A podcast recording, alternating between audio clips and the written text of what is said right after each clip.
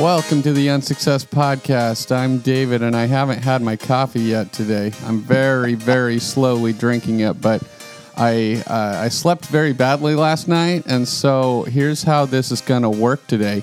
I'm going to be dragging for the first half of this, and then the caffeine's going to kick in, and then I'm going to become like like ragey and and all crazy and animated. So look forward to that. But uh, yeah, this is a podcast about faith and ministry here in Portland, Oregon, and I am David Libby.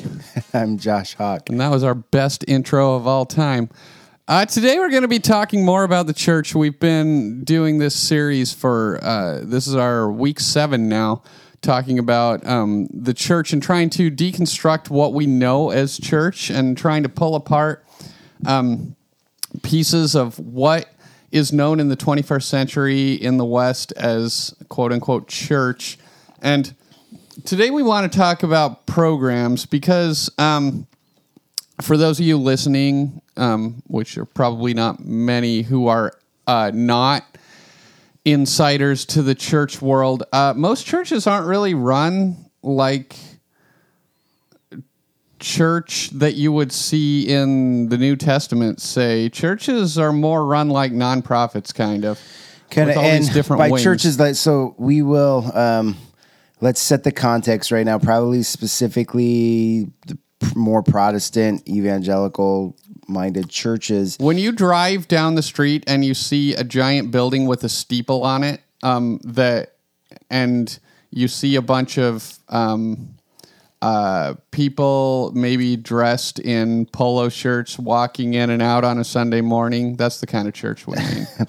Well, let's so talk about ministries. I want to talk about the like the things that make up of the church, and in the in the Protestant world, at least, it was. Um, you know, years ago, I probably in the 80s and 90s, um, the big push was youth ministry, right?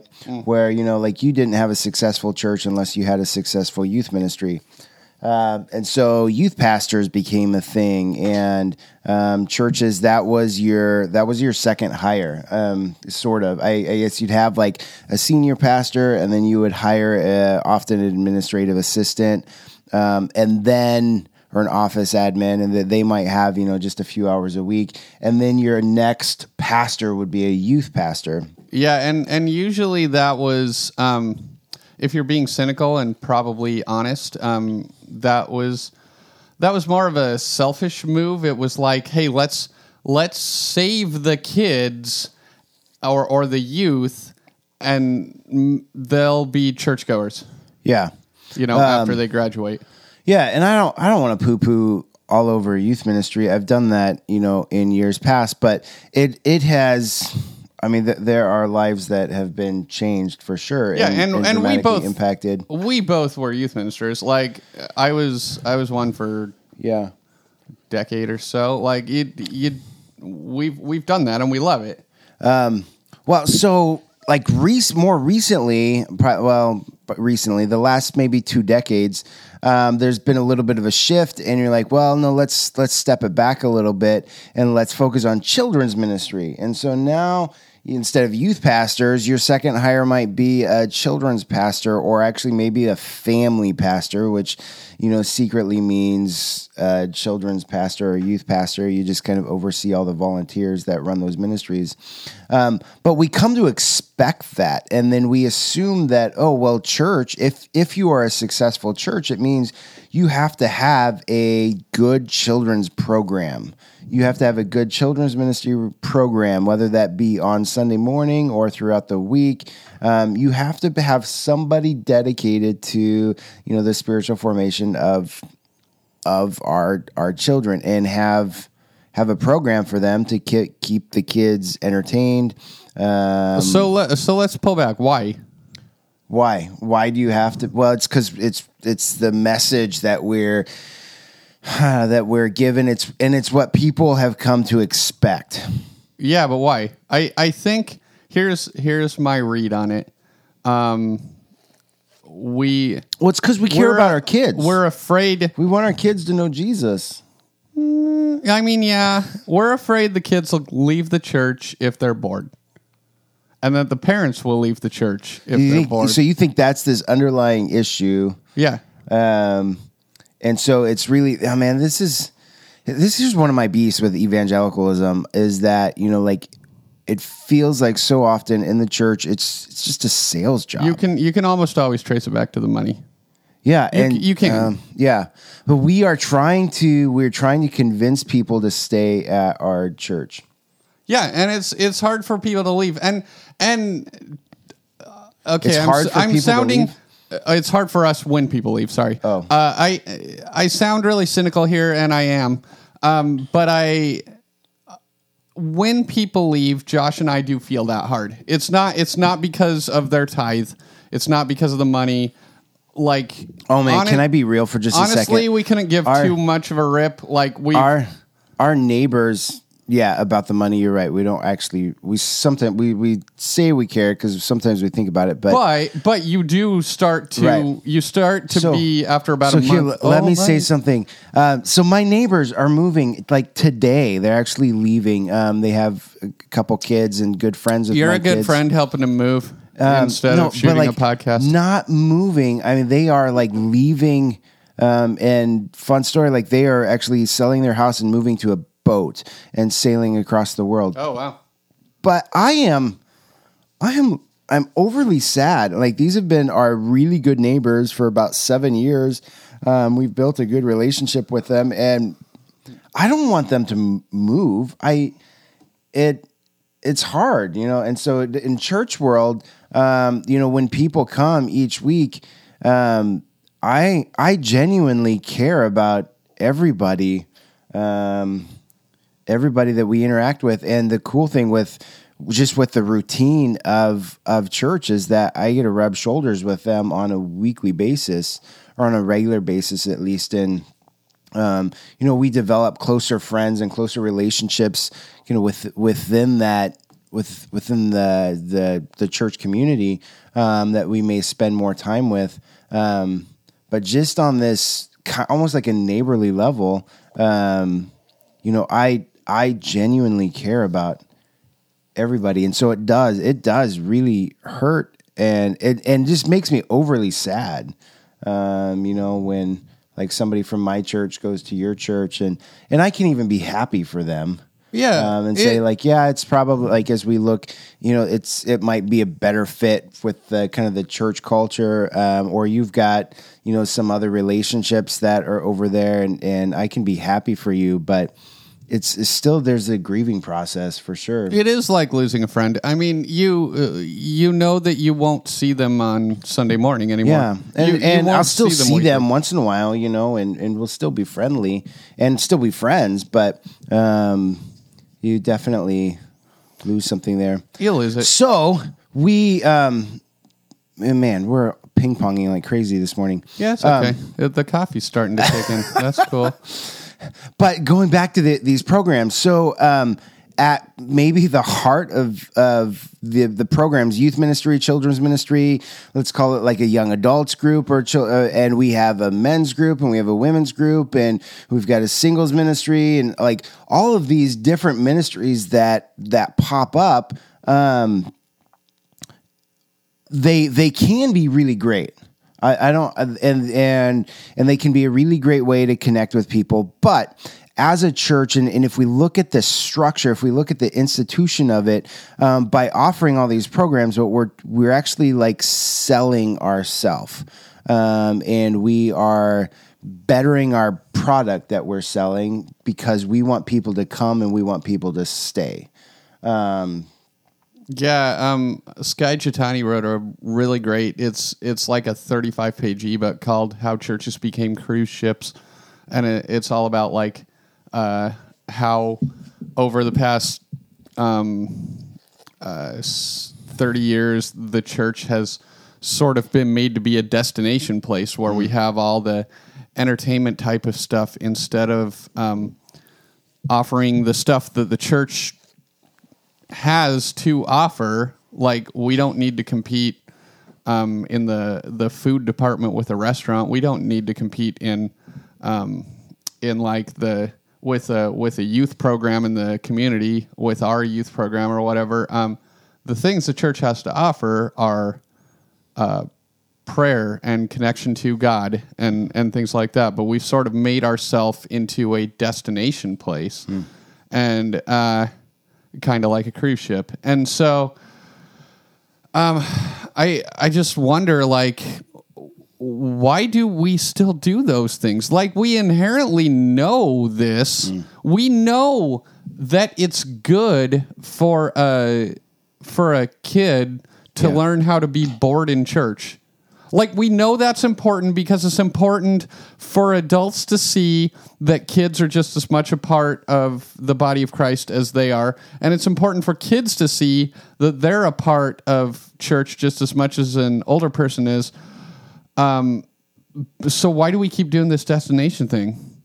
I went to youth group in high school. We met in a different building, like not even a different church. They rented a room at a different building, and we went there for youth group. We we like left the church, even though there was plenty of room at the church, um, to separate our youth program even more. Like, why do we do that? I th- yeah, especially with the youth, um, because they don't, as parents, if it's not interesting, like if the youth don't want to go to church, then you know, few parents, um, you know, have the determination or like the no, you're going to go to church and you're going to sit there and be bored and it's going to be good for you in the end. I promise you. But- No, I'll be real. You're you're actually wrong about this. Um, most in in my experience, most youth their parents don't go to church. Most youth in a church, yeah, church like youth group is a is a drop off babysitter. Yeah. But why do we make the babysitting youth group? Why not the gathering? I don't know. Like I don't know. I don't know if it I have an answer. Yeah. I think back, you know, way back on one of our first episodes with Carlos, Carlos Baca, and um, he brought it. He did a lot of youth mentoring, and he said what he's learned is that it's it's in relationships, um, and I, I I keep coming back to that, you know, and so we can program things in the church, and sometimes sometimes it works, sometimes it doesn't, but I don't think it will ever. It's it will never be sustainable if it's void of relationships, um, and so that, yeah, that that's where that's where I come back to. And so, are we trying to are we trying to program things as a way to sell something, or are we rooted in relationships and then the programs flow out of the the relationships? How honest do I be? I don't know. here's here's what I'm gonna say, and I I really think I'm right here. we start these things because we are too ashamed of what we actually have. We're we're we don't think that what we actually have to offer is something that people want. Ah. I don't. I think we're too ashamed of prayer and solitude and community and worship. I think I think that we think unless we can entertain people with our music like Chris Tomlin, and unless we can um, have our prayer be connective in the way that uh, like Louie Giglio prays for um, like before and after his messages, and unless we can have an energetic youth group, um, I don't. I don't think we actually necessarily believe that people are gonna um, really want to be there. Am I am I wrong? I don't know. I've I've thought about this and I've never actually said it before. Yeah, this is something that like I I struggle a little bit with coming from an evangelical church again, you know, like it's evangelism is this thrust and is this focus and and even in in the Catholic Church too, evangelism is important. The Great Commission is is very important in making disciples. They understand that and they get behind it. Um, but it's the way that we are conditioned to evangelize. Again, this is like a sales pitch, and to say like I've got to create a church to entice you to come, so that I can give you a message that hopefully you will accept, and then become part of the church. Um, and and we, you're you're right. Like God isn't God isn't good enough, and so we we have to or we, we feel a, a need to to make it more attractive um, Should we make a line of merchandise that say God isn't good enough? yeah god's not good enough but we but podcast. but we we make him better yeah, yeah. I mean, that's more palatable I honestly, I think that's um, that's what's behind it all. We're, um, it, I don't think it's that we're ashamed of the church, because I love it, but we're afraid that um, that what we have to offer isn't enough for people.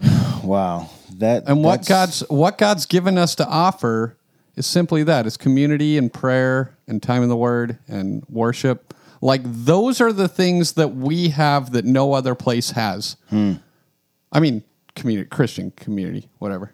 Like Yeah. building one another up in Christ. We we have that to offer, um, but we are afraid if I just did those things and tried to make it organic and didn't plan program around it, um, I am afraid that they would that my people would go to your church instead. And we shouldn't even be in competition because we're talking about combining our churches anyway. But if I'm being real with myself, I I still have that. I don't want my people to go to your church. And I don't think you want your people to go to my church. Even though we're not in competition with one another, yeah yeah and I think I want better programs because I want my people to stay where they are. man I so want that- my yeah. worship to be better than your worship. So programs are no means no means wrong in and of themselves, and I think that, like I think a children's ministry, I think a youth ministry, I mean women's groups, men's groups, those are all and they can be really great, but we got to go look at the motivation again. You know, like what what is what is the the motivation? What's the heart behind that and underlying that? And I I think a church that doesn't have any youth doesn't need a youth ministry. Um, but if you have a church with um, you know a lot of a lot of kids coming up, then like wow, this is what we have. How can we? We're in relationship with these kids. What can we do to you know help their walk with with Christ or or with kids, you know, there there is a pragmatic aspect, you know, definitely um, with young children running around in in church, you know, it's it's pragmatically much easier to have them go off, you know, and they actually can learn better. You know, like children's curriculum is different than adult curriculum. We we understand that, and I I get that. Um, but are we using that as a as a tool to keep people to um, or to attract new people? Um, To me instead of you. right. Yeah. Um, yeah. Or or are we truly motivated by um, by a heart to say like, no, actually, I want what's best for these kids or these what for who who I have. Yeah, and honestly, I think the answer is both. I don't like. I'm not going to say that my motivations are all completely out of whack, but I do know that um, uh, my own anxiety, and I use that in the mental health way, but also in the just general anxieties of life way. Um, I'm I'm always fearful that like I won't be enough. I'm hmm. you know, I'm obviously still trying to impress my parents with my life. Like Yeah. that that's just that's just kind of how people operate and you're always still trying to impress your parents and so like I think my motivations are are good in that I do want people to fall in love with and have a relationship with Jesus Christ. But at the same time, like I am deathly afraid that um, what what I do won't work or won't be right or won't be good enough. And so um, there's definitely a piece of my motivations in everything I do, whether it's church or not, of trying to do things well so that people will know that I did it well. Mm. And I think, I don't think I'm alone in that. I think when we do these program based things, there's a piece of it. Mm. If everyone really searched their souls in repentance, if every church leader did that, there is some bit of ego that's guiding the process. There's some bit of pride that's guiding the process. There's some bit of, I want my church to be the best church that's guiding the process. Yeah, because then we we can say, yeah, we we are kind of good enough. We did that. Look what we did. Um, it's it's crazy. I can't get this um, thought out of my head. so, um, our friend uh, DL Mayfield just wrote a new book, and uh, we had her on the podcast. You should go back and listen to that because it was great. Um, but she just wrote a book, and I I asked her about one piece about like The book is the myth of the American dream. the myth of the American dream, and it's uh, phenomenal. It'll challenge the heck out of you. Um, but she she said one piece about um, like the something like the pain of um, like and and the anguish that comes from serving. And so I asked her about that one day, and she said um, the the thing you realize when you like um, when you're growing up and you go on mission trips. I'm totally misquoting her, Danielle. If you're listening, I'm sorry. Um, but she uh, she said when you're when you're going on mission trips or whatever, it it makes you feel good, and the things that you do for God make you feel good. But once you start awakening to the real problems and the real injustices of the world, um, and you and you start to like um, you you start to really want to tackle these things, it it stops feeling good. And she she said like it shouldn't feel good. Nothing about um, God's work should feel good. It should just make you upset that it had to be done in the first place. And um, and as we're as we're talking, that just came to mind. Um, we we build these programs in churches, and I don't know about you, but when they succeed, it is it is like Feels a really high. um, uh, Conan O'Brien said something that really resonated with me on his podcast. He said when when a when a night at his talk show goes really really well, like it could it could cure a debilitating disease. Like he goes home and he just he feels so good it could cure something. And I felt that Yeah. after like a good sermon or Yeah. after an event that I've been stressing over goes yeah. really really well. Like I am absolutely on cloud nine. I could like I I could be sick as a dog and I'd be fine because I'd Right. be uh, over the moon. Um, and vice versa. Well, hon- honest, so I was a couple years ago. We had a Christmas Eve service here at our church, and I had a, a high temperature. Oh, yeah. You were I was, dying. I, uh, yeah, I He was came in- super sick. He came in so pale. It was like the guy from the Corpse Bride. um, but it was a really good service, and it had a great turnout, and just a really powerful evening. And I left like energized. yeah. Yeah. I was still really sick with like 102 fever, um, which for a guy, I mean, you might as well be just about dead. Yeah. Um, He's saying guys are wusses with sickness, and that yeah, is true. Yeah, and like if your fever touches three digits, then it's it's over. Yep. Um, and uh, but yeah, it was you're you're you're right. There's this this good feeling that comes with that, which isn't bad either. Um, No, ego. good feelings and ego's not bad. Ego's not bad. But It, it pushes you. Yeah, but what what is what is our in in church? What is our, our underlying mission? You know, and what what is what is it the thing that's actually propelling us? Is it that good feeling? Are we being chased by emotionalism, or is there something deeper there? Um, and again, like programs can be a, a really great thing, but let's not use them in chase of that good feeling, in chase of the emotionalism that comes with it, or in chase of like, yeah, we've got it figured out as a church. Um, but let's let's let's use them, um, but use them with uh, make making sure that our, our hearts are, are pure and our, and our motives are there. Yeah, yeah, and and I I just sort of wonder as we're starting to wrap up. Uh, basically, all of this was to make us feel more cynical and then to stop. Yeah. Where I think we'll bring a little bit of hope next episode. Next episode is going to be our last of this uh, run, but.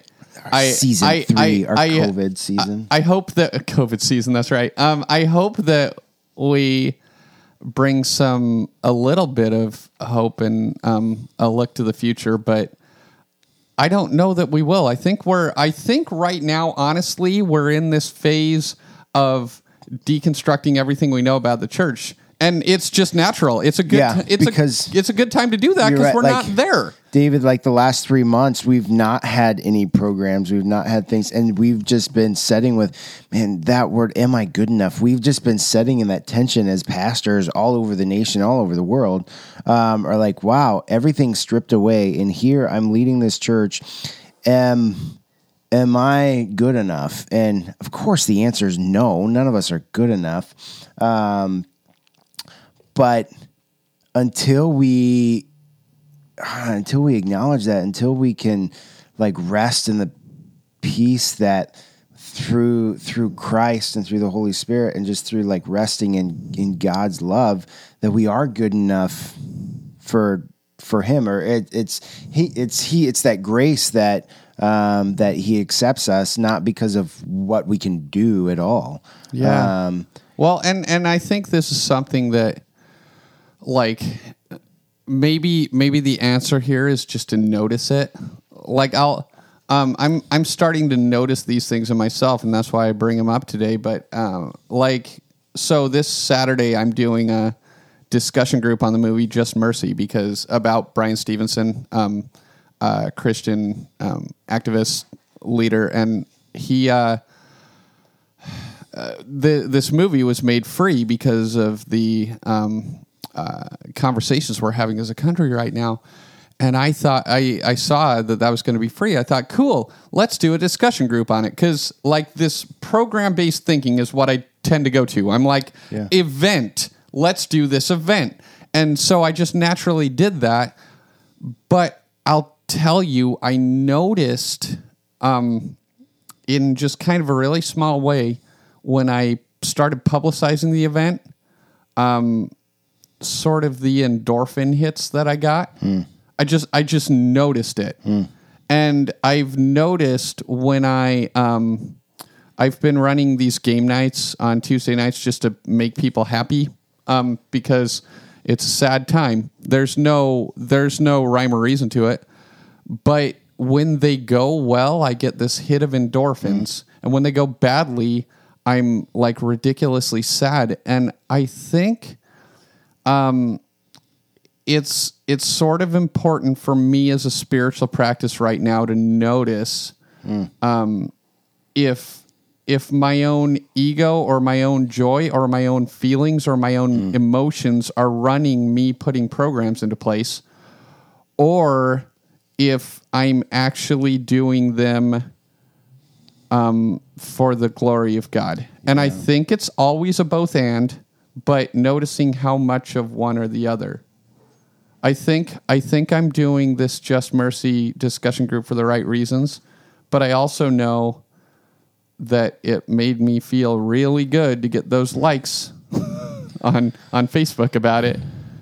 Yeah, and so just being able to call that out, to identify it, have this self awareness of that, Um, and and again in this like now tying it up um, in this season of kind of deconstructing the church um, programs aren't aren't bad children's ministry youth ministry uh, men's ministry women's ministry young adults ministry homeless ministry all like none of these things are bad but they're also not essential either and so um, No. to to being the church and and we'll again next episode we'll kind of wrap everything up of like what what is what does the bible say about like the essential components of the church and And yeah, and Um, all those things, I think it's also important to remember are things that the world outside of the church also has to offer. yeah Like it's I think it's important to realize that youth programs are something that is offered outside of church, that children's programs are offered outside of church.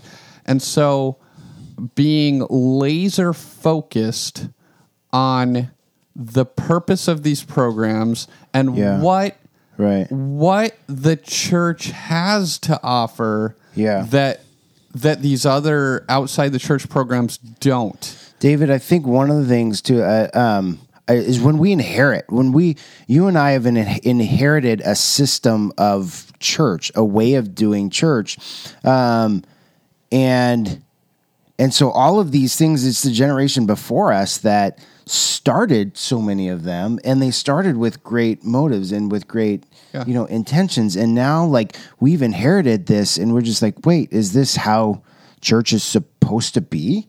Um, and and so we need to. I think every generation needs to challenge, needs to do some level of deconstruction, at least of like why why? Why do we do what we do? What is the motivation behind it? And um, if if the motivation again is to to to see lives transformed to see people come um, into a greater understanding of of the love of jesus um, then by all means let's do anything um, that helps achieve that end. But if we're doing it just because it's always been done um, or because it makes us feel good um, then you know god god help us and Yeah, may we if if that's our motivation, then leave the youth programs to the to the, the to community the centers community the centers. parks leave the yeah, children's programs to the children, to the schools Yeah, that's good well yeah. Um, so I I think I. I think I took us pretty far off the rails from what you wanted to talk about, but um, I, I no, as as always, I appreciate you indulging me. yeah I'm my my mind is a is a giant trap, and occasionally something will send me in a completely different direction. Um, but tell us what you think. Uh, we're on Instagram, Twitter, Facebook uh, as Unsuccess Pod.